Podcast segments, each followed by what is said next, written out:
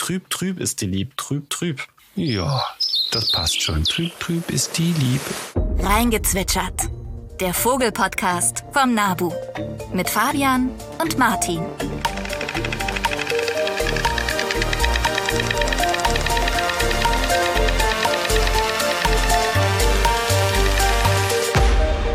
Herzlich willkommen zur mittlerweile achten Folge von Reingezwitschert. Die achte. Unglaublich. Das stimmt. Hier sind wieder Martin und Fabian. Hallo. Und herzlich willkommen. Fabian, wie geht's dir? Heute wieder aus dem Homeoffice quasi? Ja, wir machen heute wieder leider eine, sitzen uns nicht persönlich gegenüber, sondern ich sitze hier in Münster, Martin wieder in Berlin, hat seine Puschel-Kopfhörer auf, sehe ich. Und äh, deine Katzen diesmal auch dabei, oder? Diesmal wieder dabei. Ich hoffe, weniger aktiv als beim letzten Mal. Mal sehen. Ja, bei dir ist ein bisschen Krach draußen, ne? Also, falls. Ja, hier sind Bauarbeiten. Also lasst euch nicht dadurch beeinflussen. Dann, let's go, würde ich sagen. Thema des Tages wird heute die Klimakrise sein. Ne? Ist vielleicht etwas trockeneres Thema im wahrsten Sinne des Wortes, aber eben sehr, sehr wichtig, ähm, super interessant, was in der Vogelwelt passiert. Und da wollen wir euch heute gerne einen Einblick geben. Ja, das Thema Klimakrise ist ja nicht nur ein bedeutendes Thema für uns beim NABU und für uns alle natürlich, äh, weil unser, ja, unser Wohle Ergehen und unser Wohlbefinden davon abhängt, sondern es war auch der Wunsch aus der Community, einmal eine Folge über das Zitat Artensterben oder die Artenverschiebung und den Rolltreppeneffekt zum Klimawandel oder durch den Klimawandel zu machen. Und ja, unsere bisherigen Folgen, ne, Fabian, waren ja etwas, sag ich mal, leichter und sorgloser, vor allem in der letzten. Immer nur Spiel und Spaß war das ne, bisher. Wir waren ja, ja gerade in der letzten Folge excited und ja, das ist heute etwas deprimierender, aber ganz wichtig, äh, diese Folge soll euch natürlich ermutigen, weiter am Thema dran zu bleiben, euch mit dem Thema zu beschäftigen und vor allem immer weiter positive Veränderungen anzustoßen. Und deswegen reden wir heute darüber, wie sich zum Beispiel Vögel auch an den Klimawandel und die Klimakrise anpassen können. So wird's gemacht. Vorher aber einmal noch eine Frage aus der Community und zwar kommt die von Ute. Vielen Dank. Da geht es darum, ob Buchfinken Einzelgänger sind. Kurzer Hintergrund. Auf meinem Balkon gibt es mehrere Pärchen von Gimpeln, Kohlmeisen, Blaumeisen, Rotkirchen und auch Eichehirnen und sind hin und wieder auch mehrfach vertreten. Bei den Buchfinken ist es aber so, dass sie seit zwei Jahren immer wieder da ist und immer derselbe Vogel wohl. Und der scheint allein zu sein. Und jetzt gibt es die Frage, ist der ein Einzelgänger? Er singt wohl auch. Und dazu vielleicht ein, zwei Grundlagen. Buchfinken sind zu ihrer zur Brutzeit Einzelgänger, also es sind nicht irgendwie mehrere Männchen auf einen Haufen, aber sie singen halt mit ihrem Gesang für ihr Revier und locken damit Weibchen an. Und beim Weibchen ist es so, haben sie eins gefunden, baut das Weibchen das Nest, das Männchen begleitet es so ein bisschen oder bewacht es und wenn die Jungen dann da sind, werden die vom Weibchen bebrütet, aber auch vom Männchen zugefüttert. Also ich kann mir entweder gut vorstellen, dass er A, vielleicht kein Weibchen gefunden hat, das kann natürlich auch sein und deshalb auch weiter kontinuierlich singt um eben eins anzuwerben. Oder es könnte sein, dass er auch ein Weibchen hat, trotzdem aber sein Revier absteckt. Also Buchfinkengesang kann man durchaus auch im Juli noch hören und zusätzlich noch vielleicht ein bisschen zufüttert bei der jungen Aufzucht. Das könnte beides sein. Und die haben auch oft zwei Jahresrouten. Also es kann auch sein, dass die erste jetzt durch ist und gerade die zweite anfängt und der da nochmal das Ganze einsingt, hm. sage ich mal. Ja, dem kann ich im Grunde nichts hinzufügen, Fabian. Das war schon sehr ausführlich. Also ich, ich denke, das klingt sehr plausibel. Und ja, Ute, Ute, ich hoffe, du bist mit der Antwort zufrieden. Ja, bevor wir jetzt also wie gehabt mit dem Thema des Tages weitermachen, kurz unsere Vogelnews. Die Vogelnews. Ja, passend zum Thema der heutigen Sendung. Äh, es ist ja schon länger bekannt, tatsächlich, dass Vogelkörper immer kleiner werden. Ich weiß nicht, ob ihr das wusstet, aber äh, Wissenschaftlerinnen haben festgestellt, Vögel werden kleiner und interessanterweise werden Flügel immer länger. Und zwar hat das eine Studie 2019 festgestellt, ähm, anhand der Vermessung eines Fußknochens. Ähm, das ist ein ziemlich verlässliches Maß dafür, ja, wie groß der Vogel eigentlich ist. Und diese Forschenden haben festgestellt, dass äh, dieser Knochen im Schnitt 2,4 Prozent kürzer geworden ist, und zwar innerhalb der letzten 40 Jahre. Das klingt jetzt erstmal nicht so, klingt nach ein paar Millimetern oder ein paar Zentimetern, klingt jetzt erstmal nicht so viel. Klingt erstmal nicht so viel, hast du recht. Ähm, es ist auch kaum wahrnehmbar. wahrnehmbar. Also wenn man das jetzt äh, so ein Vogel vor sich hat, dann erkennt man das so ohne weiteres nicht. Aber statistisch betrachtet ist das äh, in der Tat ein signifikantes Ergebnis. Und Ähm, ja, evolutiv wenn man mal 40 an 40 Jahre denkt, das klingt jetzt erstmal viel, aber es ist für solche evolutiven Prozesse wie eine Körperänderung oder Körperveränderung schon recht kurz. Also es ist echt ein Mikrozeitraum. Wimpernschlag, Wimpernschlag ja. genau. Und ähm, es gab noch eine neue Studie dazu und das ist die, die ich heute vorstellen möchte, die aufbauend auf dieser 2019er Studie ähm, ein Phänomen festgestellt hat, nämlich dass kleinere Vögel schneller schrumpfen als größere Vögel. Und da haben sie dieselben Daten genutzt wie auch die äh, ältere Studie. Sie haben also Zugvögel aus den USA untersucht und Vögel aus dem Amazonas. Also in dem Fall sind das dann natürlich Standvögel, weil da haben wir in der Regel keine ja, Zugaktivität, jedenfalls nicht so ausgeprägt. Und insgesamt waren das 129 Arten. Und bei beiden Untersuchungsorten, bei allen Arten ist man auf dasselbe Ergebnis gestoßen. Ähm, die Vögel schrumpfen und die Flügel werden länger und die kleineren schrumpfen schneller. Und eine Vermutung, die die Forschenden ähm, daraufhin erstellt haben, ist, dass das bei der Wärmeregulation hilft.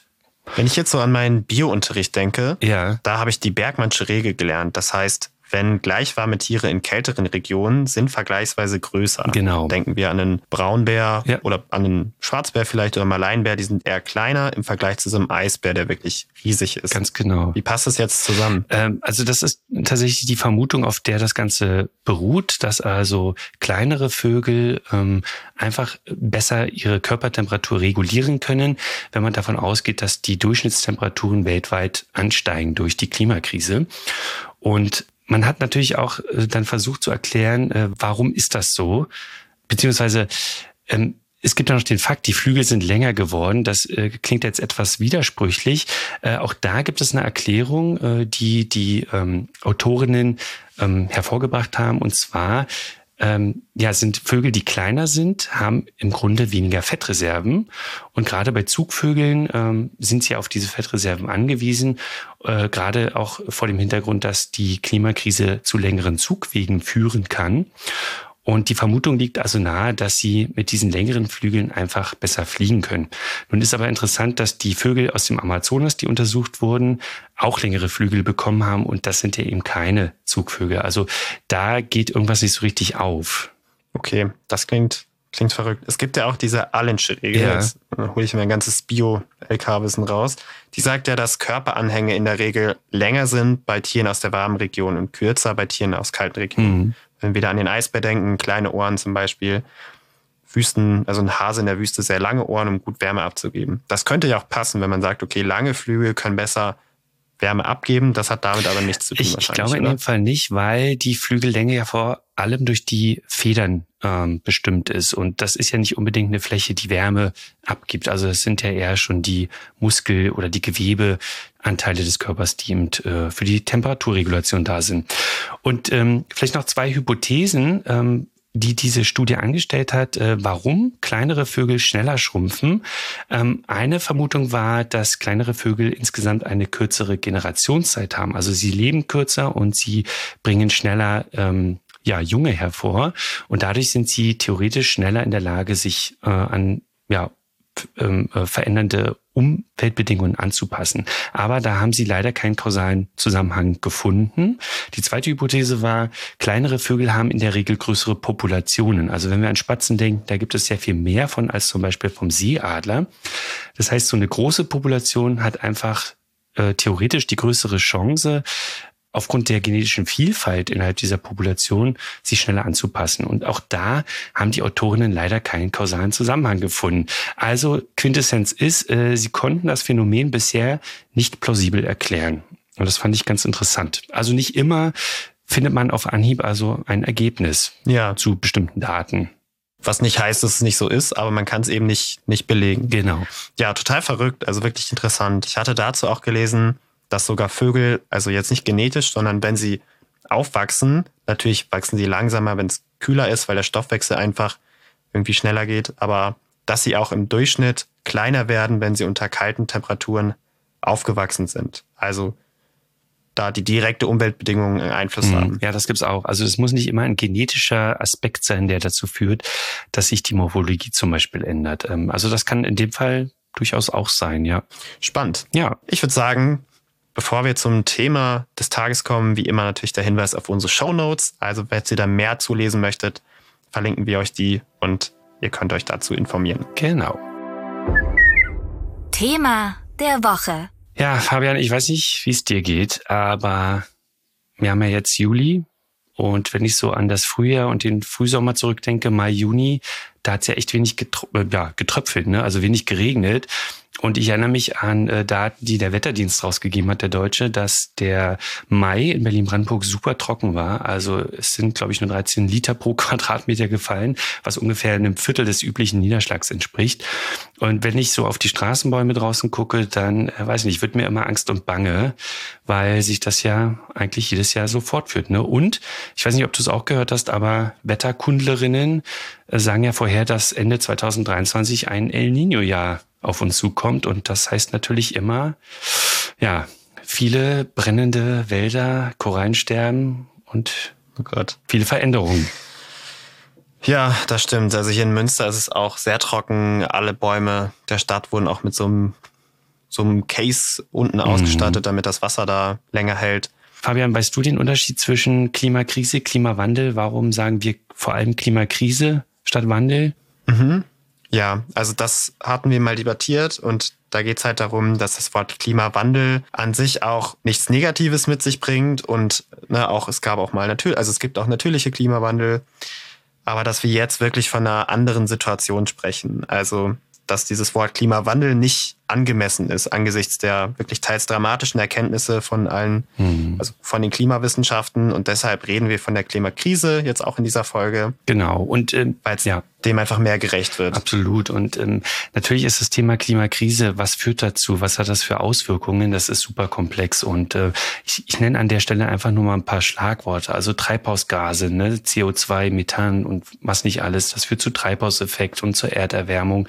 Und das Ganze passiert sehr schnell und ähm, es gibt ja auch einen gewissen Verzögerungseffekt, der es ja auch vielen von uns teilweise etwas schwer macht, das zu akzeptieren, dass da was passiert. Ne? Und äh, was ganz wichtig ist, ist eben, dass wir ein Bewusstsein schaffen für die ganzen dramatischen Veränderungen, aber eben auch ja für die Anpassungen in der Tierwelt. Und deswegen ja, heute auch diese Folge nochmal. Das stimmt. Und wir reden von, es gibt natürlich viele direkte Einflussfaktoren, die wir sehen können. Also Trockenheit, wie wir jetzt gerade schon berichtet haben, Extremwetterereignisse oder auch der Meeresspiegel, der teilweise schon echt ähm, ja, vergleichbar zu den Vorjahren angestiegen ist.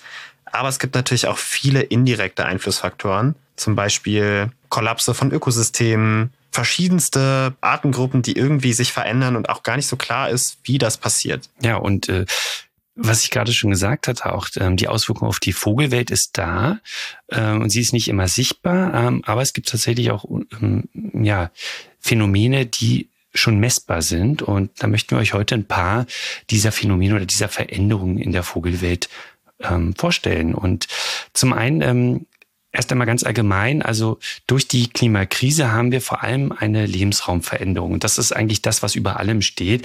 Äh, denn das betrifft jetzt auf Vögel bezogen, ähm, vor allem die Nahrungssuche, den Nahrungserwerb, aber auch die Brutstätten, aber auch Gefahren, die zum Beispiel durch Wetterereignisse auf Vögel zukommen. Ne? Und da vielleicht nochmal ein kurzer Hinweis. Also was unterscheidet Klima und Wetter? Ähm, also Klima ist ja quasi das, ähm, ja, jetzt komme ich ein bisschen ins Straucheln, Fabian, kannst, kannst du mir kurz aushelfen? Nee, das hast du jetzt auch angefangen. Ja, also Wetter ist ja tatsächlich das, ähm, was wir tagtäglich haben. Ne? Also wenn es heute regnet und morgen die Sonne scheint, dann nennen wir das Wetter. Und Klima äh, bildet quasi das ab, was über einen längeren Zeitraum im Durchschnitt passiert. Ne? Also nur weil jetzt das Frühjahr in 2023, also April, März relativ feucht und kühl war, heißt das nicht, dass das ganze Frühjahr so war. Der Mai mit seiner Trockenheit hat das zum Beispiel wieder ja, ausgeglichen und deswegen unterscheiden wir also Klima und Wetter. Ne? Und ähm, auch Wetterereignisse können neben der Klimaveränderung ähm, ja, zu, zu Beeinflussungen in der Vogelwelt führen, eben durch genannte Dürren, durch Starkregen, aber auch durch Kälteeinbrüche, wie wir sie in letzter Zeit ja immer häufiger auch im Winter haben, also so hartnäckige ähm, ja, Kalthochdruckgebiete, die dann also zu langen Frostperioden führen. Und das kann zum Beispiel auch Vögel beeinflussen. Ja, und wie so oft wir haben immer Gewinner und Verlierer. Das ist natürlich nicht immer so schwarz-weiß, wie das klingt. Ähm, aber um das Ganze vielleicht ein bisschen zu heben in der Stimmung, fangen wir doch mal mit den Gewinnern an. Fabian, hast du da ein paar Gewinner, die von der Klimakrise sogar profitieren können? Doch, die gibt's auf jeden Fall. Also sehr bunte sogar, sehr hübsch anzusehende Gewinner. Wir haben zum einen den Bienenfresser. Dieser bunte Spind, also der brütet gerne in so Tongruben und scheint sich in den warmen Regionen Deutschlands dann eben über die Flusstäler auszubreiten. Das ist ein Gewinner und der Wiederhopf. Ein wirklich schöner Vogel, der ist auch ja, eher in den südlichen Ländern mal verbreitet gewesen hauptsächlich, aber der kam auch schon in Deutschland vor und der profitiert jetzt eben sehr vom Klima. Anderes Beispiel auch der Orpheusspötter, ist ein eher recht unscheinbarer Vogel, der aber einen sehr langen und komplexen und quietschigen Gesang hat. Der wird auch immer häufiger und profitiert eben von diesen, ich sag mal, kontinentalen Bedingungen, die, die sonst vielleicht eher so Südeuropa oder Südosteuropa mhm. Charakter hätten. Weitere Effekte auf die Vögel würde ich jetzt mal sortieren nach, ja, nach Zugverhalten. Mhm. Die Standvögel, die profitieren auf jeden Fall auch. Also kürzere, mildere Winter, darauf ne, das Risiko, was Standvögel eingehen, wenn sie hier bleiben, dass sie eben von kalten Wintern überrascht werden, das minimiert sich. Also diese werden besser überstanden von denen. Und auch die Kurzstreckenzieher, die profitieren, weil es längere Frühjahre, längere Herbste gibt und sie beispielsweise noch eine zweite oder sogar dritte Brut hinterher schiebt. Mhm. Vielleicht auch als kurzer Einwurf, Standvögel sind also die, die ja bei uns den Winter verbringen und nicht wegziehen. Das stimmt. Ne? Und Kurzstreckenzieher, die, die maximal vielleicht bis zum Mittelmeer ziehen und nicht mhm. noch nach Afrika. Ja, bei manchen Arten sieht man auch tatsächlich eine Verkürzung der Zugstrecke, beispielsweise bei dem Weißstorch, bei dem Kranich. Hier scheint sich das Zugverhalten sehr plastisch zu ändern, liegt aber auch daran, dass das Arten sind, wo der Zug sehr nicht so extrem genetisch festgelegt ist, sondern dass es auch viel sozialen Charakter hat. Also Störche, Jungstörche orientieren sich beispielsweise da an den Elternvögeln oder an anderen Artgenossen und die können sehr plastisch darauf reagieren. Dritte Gruppe, Teilzieher. Da nochmal die Erklärung, Teilzieher heißt, da sind manche der Populationen teilweise sogar eines Familienverbands Standvögel, die anderen Zugvögel. Also die einen bleiben, andere verlassen ihr Brutgebiet. Hier haben wir beispielsweise den Star, die Singdrossel oder den Hausrotschwanz oder ganz prominent Rotkehlchen und Amsel. Und hier ist der Zugweg eher genetisch vorprogrammiert, aber es gibt durch Selektionseffekte, also Tiere, die vielleicht dann nicht ziehen, sondern bleiben, schaffen, also die überleben in der Regel, die werden gefüttert durch uns Menschen, die haben eben mildere Winter und das Erbgut von denen setzt sich dann eher fort und so verlagert sich das, das, die Gewichtung etwas zugunsten der Standvögel. Mhm. Ja, voll interessant. Also ich finde, da sieht man auch schon mal, wie dynamisch dieses ganze System ist und dass man das nicht immer so, ja, so vorhersagen kann, was passiert. Ne? Ähm, da möchte ich auch gleich äh, den Übergang zu den Verlierern machen. Und das betrifft in aller Regel, das haben wir jetzt schon gehört, nämlich die Zugvögel. Du hast also jetzt schon die Stand, Vögel, Kurzstreckenzieher und Teilzieher genannt ähm, und auch die genetische Komponente, die damit reinspielt. Ähm, denn vor allem sind die Verlierer solche Arten, die zu den Langstreckenziehern gehören, denn, wie du schon gesagt hast, das Verhalten ist einfach stärker genetisch manifestiert. Und es gibt also Gene, die für das Zugverhalten wie auch für die Entfernung äh, der Zugstrecke verantwortlich sind und Deswegen, ähm, ja, die sind also sehr stark. Äh, klassische Langstreckenzieher halten also stärker an diesem Verhalten fest und das hat auch einen Grund. Das äh, hilft denen nämlich zum Beispiel Hindernisse wie Meere oder Wüsten einfach sicherer zu überwinden, wenn sie also stärker an diese an dieses Verhalten ähm, ja wenn sie stärker dranbleiben.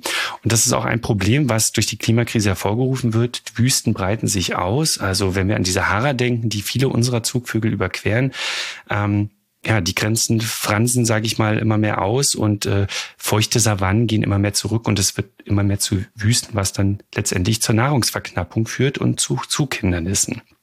Absolut. Gleichzeitig haben wir ja viele Vögel, die ja dann auch davon abhängig sind, dass wenn sie wiederkommen, gutes, ich sag mal, gutes Wetter ist, dass sie halt jahreszeitlich, sage ich mal, matchen. Also dass die Raupen, die sie am liebsten fressen, die sie für ihre Jungenaufzucht brauchen, dann schlüpfen, dass die Pflanzen eben dementsprechend weit sind. Und hier kann man sich vorstellen, wenn sich, wenn es hier trockener wird und die Pflanzen beispielsweise, wenn alles früher beginnt und auch die, die Eier von den Raupen, dass die eher schlüpfen, Das kriegen die Zugvögel in die Langstreckenzieher in Afrika ja nicht mit. Und da haben wir so eine Art Desynchronisation. Also die Vögel kommen wieder und es ist hier eigentlich schon total, die Jahreszeit ist schon viel zeitversetzter, was ein Problem ist. Auch, also ein paar Beispiele mhm. zu nennen.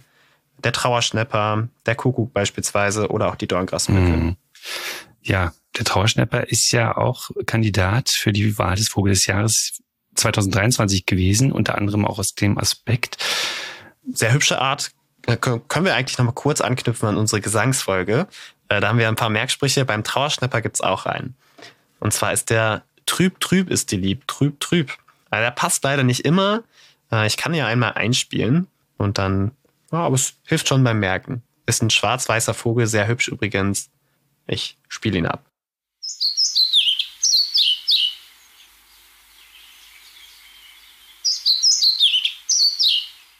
Ja, das passt schon. Trüb, trüb ist die lieb oder wie auch immer. Kann man sich merken. Ja, richtig. So, der Kuckuck. Ich finde, da kann man noch mehr zu sagen, weil das dann doch faszinierend ist. Der ist ja davon abhängig, dass seine Wirtsvögel, die er parasitiert, eben auch ein entsprechendes Stadium haben. Kommt er jetzt zurück und die sind schon fertig mit der Brut, guckt mhm. er halt die Röhre. Ne? Das ist natürlich total komplexes Verhalten, was sich über die Zeit entwickelt hat und was durch das Klima jetzt verändert wird.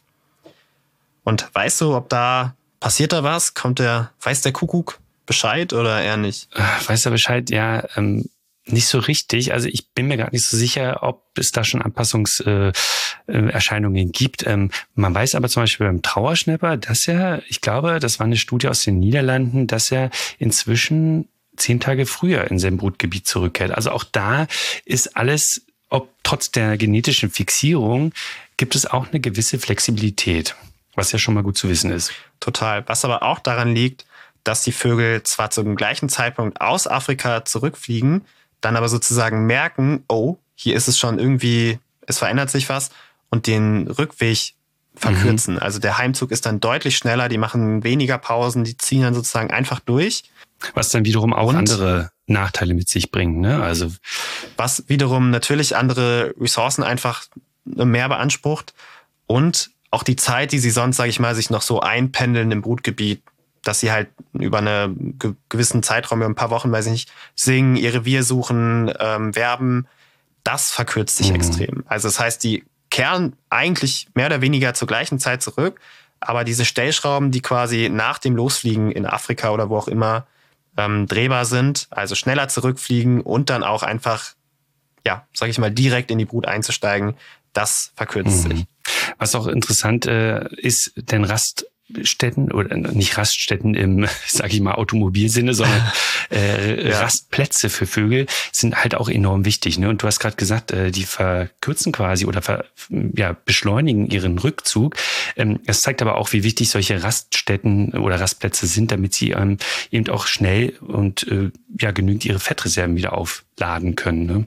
Total. Und die gehen ja auch immer mehr durch die Trockenheit und durch Trockenlegen und so weiter zurück. Ja, also ich war letztes Jahr beispielsweise in der Doniana in Spanien, ähm, in der Nähe von Gibraltar und am Neusiedler See in Österreich. Mhm. Und beide Gebiete sind super, super trocken. Also da ist eigentlich die wichtige Region, wo die Vögel eben sich auftanken oder eben auch da brüten sogar. Und Doniana auch sehr, sehr negatives Beispiel. Trockenheit, dann wird da noch Wasser abgezapft für die, ja, damit wir hier frische Erdbeeren und Blaubeeren kaufen können, mhm. teilweise illegal. Und das führt in Kombination eben zum Rückgang der ja, Rastgebiete und der Überwinterungsgebiete, hast du vorhin gesagt, und auch in den Brutgebieten verändert sich was. Also es ist schon eine große Umstellung mhm. für die mhm. Vogelwelt. Und es geht nicht nur um Trockenheit und äh, Wetterereignisse, sondern auch um, ja, um die Temperatur selbst. Ne? Ähm, das ist das, was auch aus der Community kam, diese, dieser Rolltreppeneffekt. Ähm, also da geht es vor allem äh, um die Verschiebung von Lebensräumen nämlich nach Norden oder auch in die Höhenlage der Gebirge. Ähm, und da sind zwei Arten oder, oder zwei Artengruppen, die ich hier nennen würde, das Alpenschneehuhn aus unseren Alpen und zum Beispiel die nordischen Gänse, die bei uns überwintern. Denn deren ja, Lebensräume, das hat man mal ausgerechnet, haben sich innerhalb der letzten 20 Jahre um 250 Kilometer nach Norden bewegt. Das klingt jetzt erstmal klingt viel, ist es auch, glaube ich. Und man konnte auch zeigen, dass äh, Tagfalter, die ja auch zum Teil wandern, äh, und auch natürlich mobil sind wie die Vögel, dass sie dieser Entwicklung ja, sage ich mal, nahe kommen und äh, entsprechend schon mitgewandert sind. Bei Vögeln sieht das aber ein bisschen anders aus. Die sind bisher, also in den 20 Jahren, um knapp 40 Kilometer nach Norden gewandert. Ähm, aber was das zeigt, ist, also die Lebensbedingungen ändern sich und das führt natürlich nicht nur dazu, dass sich Lebens- oder Bedingungen also die Optima verändern, sondern auch, dass Konkurrenz dazu kommt. Also du hast ja vorhin die Arten erwähnt, die bei uns zum Beispiel einwandern, wie der Hopf-Bienenfresser oder die häufiger werden. Das führt natürlich letztendlich auch dazu, dass sie zum Beispiel andere Arten eventuell auch verdrängen, hier und da. Anderes Beispiel, wenn wir jetzt die europäische Brille absetzen und uns die Brutvögel der, ja, der Arktis oder der, Gott, der Antarktis, äh, nicht der Arktis, äh, anschauen, die Pinguine. Da ist es jetzt so, dass es viel mehr Regen gibt statt Schnee. Also da kommt es zu hohen Jungvogelverlusten. Gleichzeitig müssen Tiere, beispielsweise der Galapagos-Inseln, wenn wir jetzt schon mal, da gibt es auch noch Pinguine, äh, auf der Südhalbkugel sind, nicht auf der Nordhalbkugel, da leben nämlich Eisbären, keine Pinguine. Dann ähm, können wir da auch noch einen Effekt feststellen, der auch durch El Nino nochmal gepusht wird. Und zwar, dass die, die großen Nahrungsströme, wo viele Fische sind, die folgen den kalten, den kalten Meeresströmungen. Und da diese eher jetzt, also dass sich die Meere auch aufwärmen, müssen die Vögel immer weiter fliegen und viel weiter Richtung, ja in dem Fall dann Süden, Richtung Antarktis fliegen, um diese kalten, nahrungsreichen Fischgründe aufzusuchen. Mhm. Ein Effekt, der sich auch auf der Nordhalbkugel zeigt, weißt du, bei welcher Art? Ja, da habe ich gerade letztens eine Studie zu oder, oder eine, eine Nachricht zu gelesen, nämlich beim Papageitaucher. Ja, genau. Die kleinen süßen Papageitaucher. Ja, also ganz hübsche Vögel, also sehen wirklich sehr tropisch aus, aber kommen eben äh, in den nördlichen Breiten vor. Und da gab es auf Island seit 1995 also enorme Bestandseinbrüche, 70 Prozent weniger innerhalb von, ja, was sind es, knapp 30 Jahren. Äh, wobei man auch dazu sagen muss, 10 Prozent dieser Verluste gehen auch auf die Jagd zurück. Also die werden dort auch gejagt und soweit ich weiß auch gegessen. Mhm, ich glaube schon, ja. Ähm, aber ja, der Nahrungsrückgang ist, ist hier also der ausschlaggebende Grund für, für, die, für, die, für den Schwund. Und ähm, ja, die Papageitaucher sind spezialisiert auf Sandaale, also eine Fischart, die dem Zooplankton, also dem, dem Meeresplankton hinterherzieht nach Norden. Und das wird dann eben zum Problem für die Papageitaucher auch. Korrekt. Ich denke, wir können das mal ein bisschen zusammenfassen. Also, ich denke, große Herausforderung, das lässt sich sicher sagen, wie es auf manche Arten, was sich tut, wie sich die, die ganzen Nahrungsnetze und das ganze Ökosystem verschiebt und wie es sich dann auch verschiebt, wenn die Vögel sich wiederum anpassen, das ist alles nicht so ganz klar. Ja, ich denke mal, man kann sagen, die Zugvögel, das betrifft vor allem die Langstreckenzieher, die haben am meisten Veränderungen zu erwarten, also zu leisten, kann man auch sagen. Mhm. Und hier ist aber gleichzeitig die genetische, ja, genetische Festlegung ein bisschen das Problem. Also hier wird sich zeigen, wie flexibel die reagieren können, wie beispielsweise an Stellschrauben, wie ich kehre schneller dann nach Hause zurück, wenn ich auf dem Weg bin oder ich fange vor Ort sehr schnell an zu brüten. Ich denke, wichtig ist auch, dass sich dafür die Genpools eben erhalten und natürlich, dass wir die Lebensräume schützen. Mhm. Das ist Grundlage von allem und den Klimawandel bremsen. Interessant finde ich übrigens auch, weil du den Genpool erwähnt hast. Ähm, die Mönchsgrasmücke ist ja auch ein schönes Beispiel für Anpassungen in dem Fall kurz, also die Mönchsgrasmücke ein Kurzstreckenzieher. Und da hat man festgestellt, dass innerhalb weniger Generationen schon eine Anpassung ja vonstatten gekommen ist und dass neue Routen zum Beispiel ähm, geflogen werden. Und zwar nicht nach Spanien oder Südfrankreich, also immer noch, aber auch mittlerweile nach Südengland wo eben das äh, Klima auch oder das Wetter relativ mild ist. Und äh, da zeigt sich also, ne, es gab wahrscheinlich ein paar Individuen, die haben halt diesen Weg gewählt statt den üblichen und das hat sich dann in der Population ja erhalten und manifestiert. Und deswegen also, je größer die Population, desto anpassungsfähiger. Jetzt mal etwas grob genannt. Ich glaube, überwintern in in Großbritannien mit dem Ganzen als Vogel. Mhm. Nicht die schlechteste Idee, ja. Nee, total. Ich glaube, da ist es noch mal ein bisschen krasser als bei uns mit der Winterfütterung. Das stimmt. Da füttert ja jeder auch. Genau. Ja, also das waren jetzt echt viele Fakten zum Thema Klimakrise, Vogelanpassung. Ihr wollt vielleicht auch wissen, was kann ich eigentlich tun? Ich als Einzelperson, als Individuum.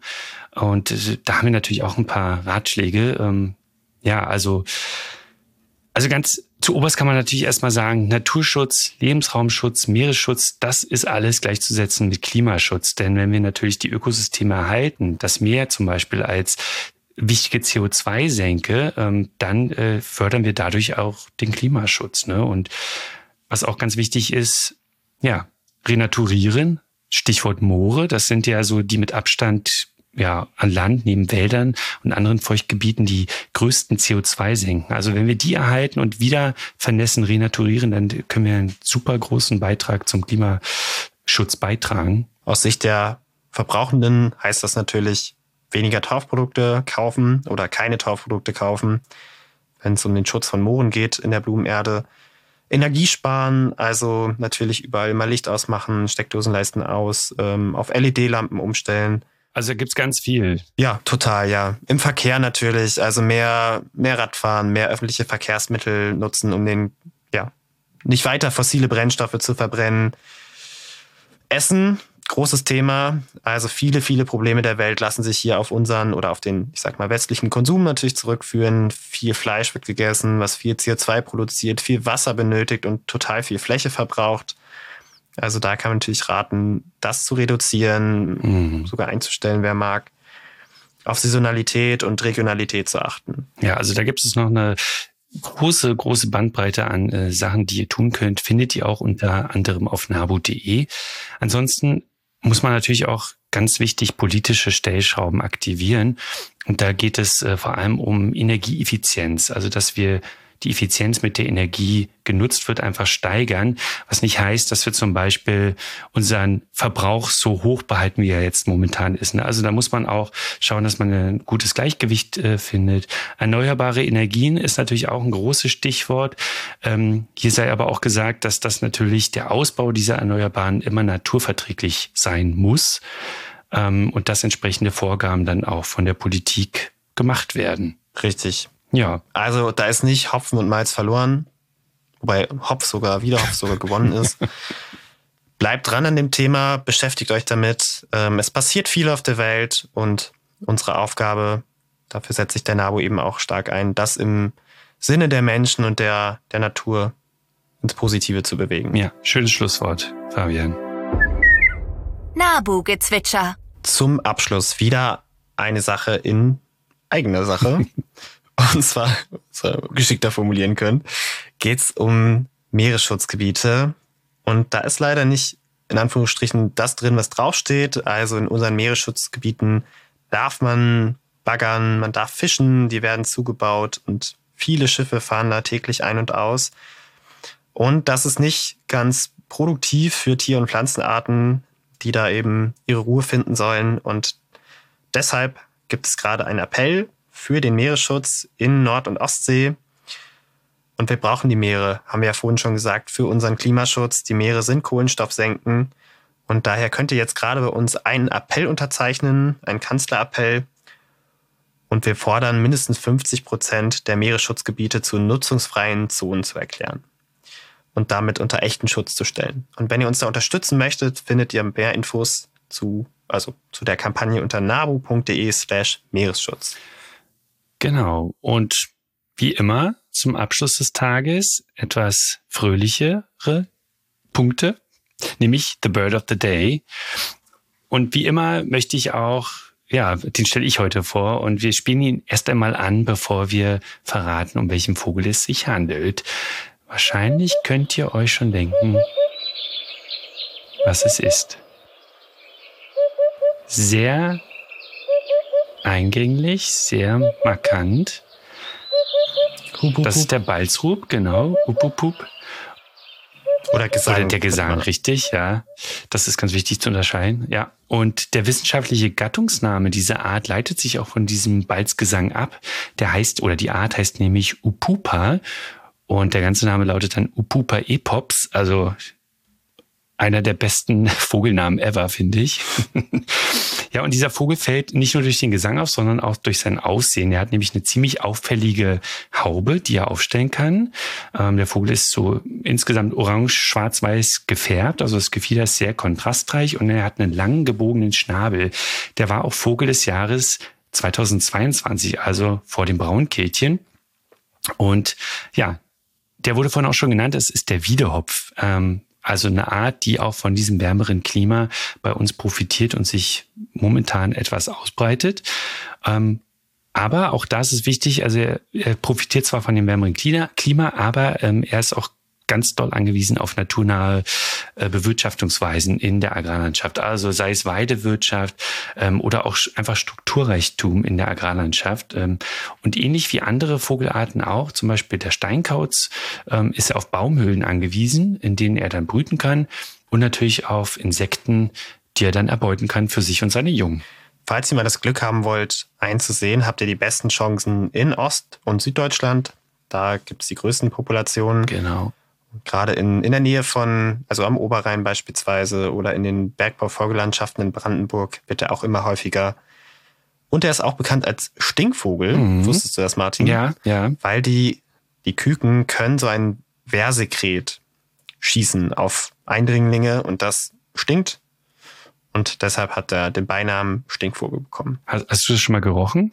Nee, noch nicht, noch nicht. Nee, ich auch nicht. Aber du hast schon mal einen gesehen, oder? Ich habe schon mal einen gesehen und wir haben hier in NRW auch so ein kleines Wiederhopfprojekt, mhm. wo wir versuchen mit Nistkästen ihn zu unterstützen, auch bei der Ansiedlung. Und was ich aber schon mal gehört habe, ist dieser, der Ruf von denen. Also der hat sich wirklich ganz krächzig an. Ja, wir hatten ja gerade den Gesang, so ein bisschen schleiereulenartig hinge, hingewürgt. Können wir uns auch mal anhören, habe ich auch mitgebracht.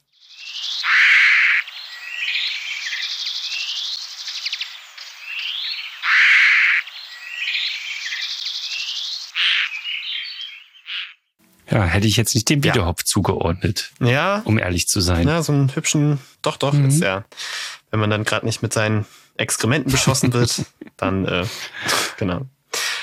Okay. Ja, Martin. Damit sind wir auch schon wieder am Ende dieser Episode. Es ging so fix. Ja, hat sich wieder ausgezwitschert und wir müssen auch ankündigen, dass es eine kleine Sommerpause gibt. Also wir werden euch eine kleine Pause gönnen und uns und Mitte August wieder euch wieder was auf die, auf die Ohren geben. Genau. Und bis dahin hört uns weiter fleißig. Wenn wenn euch gefällt, was ihr hört, ähm, ja, empfehlt uns weiter, abonniert uns, lasst uns Bewertungen da, aktiviert Glocken. Ihr wisst das Prozedere, ihr kennt das. Ähm, ja. Ihr wisst Bescheid. Genau, geht auf nabu.de, lest nach und schreibt uns gerne auch Post. Ähm, wir freuen uns dann auf eure Mails nach dem Urlaub. wünschen euch einen tollen Sommer und ganz liebe Grüße und bis bald. Ciao. Tschüss. Das war Reingezwitschert, der Vogelpodcast vom Nabu. Eine Produktion des Nabu. Neue Folgen findet ihr überall da, wo es Podcasts gibt. Übrigens, mehr zum Thema Vogelschutz findet ihr auf unserer Website nabu.de und auf unseren Social-Media-Kanälen.